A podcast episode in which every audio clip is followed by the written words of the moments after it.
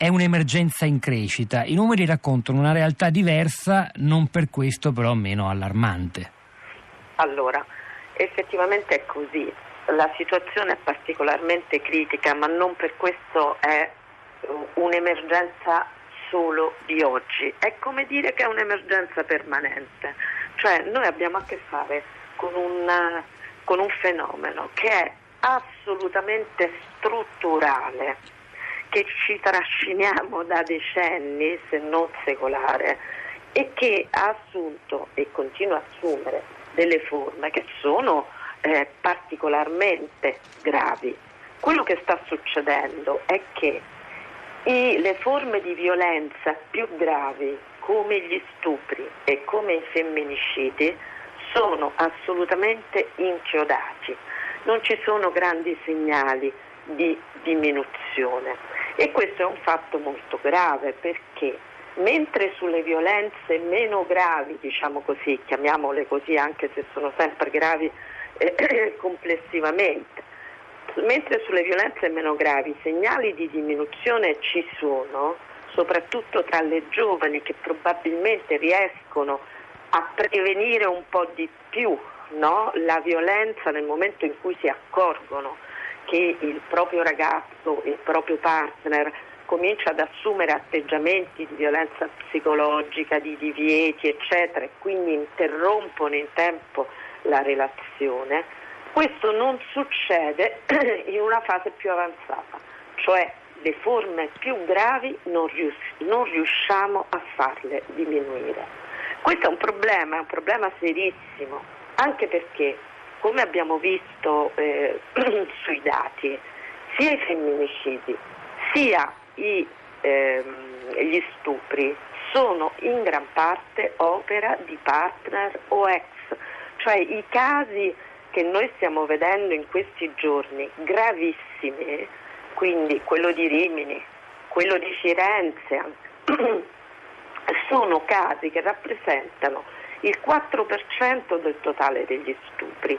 Normalmente, diciamo così, nessuno può dire oggi quanti siano realmente, però analizzando complessivamente gli stupri che le donne hanno subito nel nostro paese, quello che si evidenzia è che il 62,7% degli stupri è opera di partner o di ex.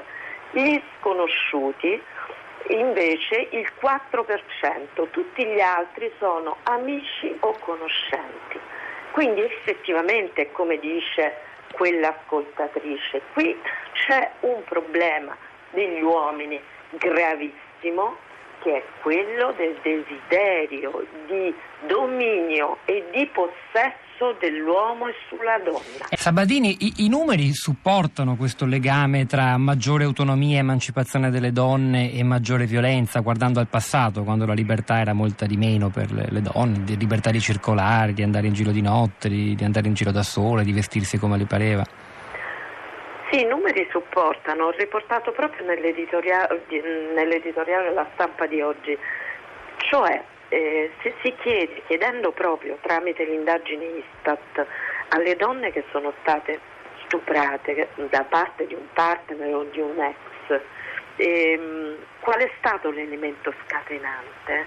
In realtà si vede che sono tutti atti di libertà femminile, è stata la separazione, è stato il fatto che lei non voleva obbedirgli, è stato il fatto che lei si rifiutava di ehm, avere rapporti sessuali quando um, non voleva averne e così via. Tutti atti che dovrebbero essere diciamo, qualcosa di normale, che dovrebbero scatenare diciamo, lo stupro addirittura poi da parte del proprio partner.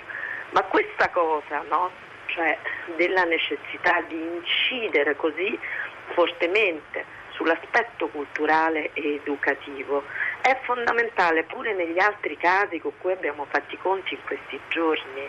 Il caso di Rimini ci dice che noi ricordiamolo uno stupro avvenuto in una spiaggia in uno stabilimento balneare vittima esatto. sono state una turista caso... polacca e una trans di origine peruviana ad opera di ragazzi stranieri extracomunitari ragion per cui si è scatenata anche una canea che esatto. ha tenuto insieme violenza e, e dibattito sui flussi migratori eh, giusto perché se la fosse quello? persa quella storia sì, che cosa ci dice quello?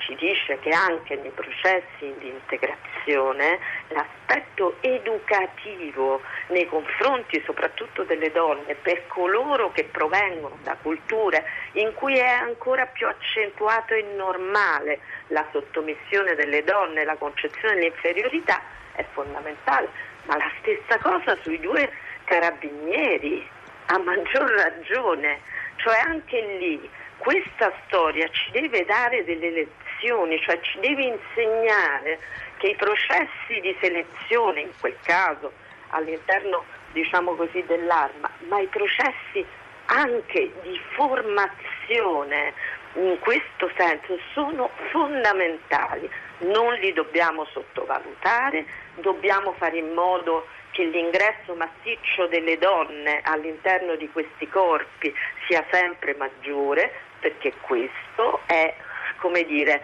un antidoto, è un qualcosa che può permettere di cambiare realmente la cultura complessiva.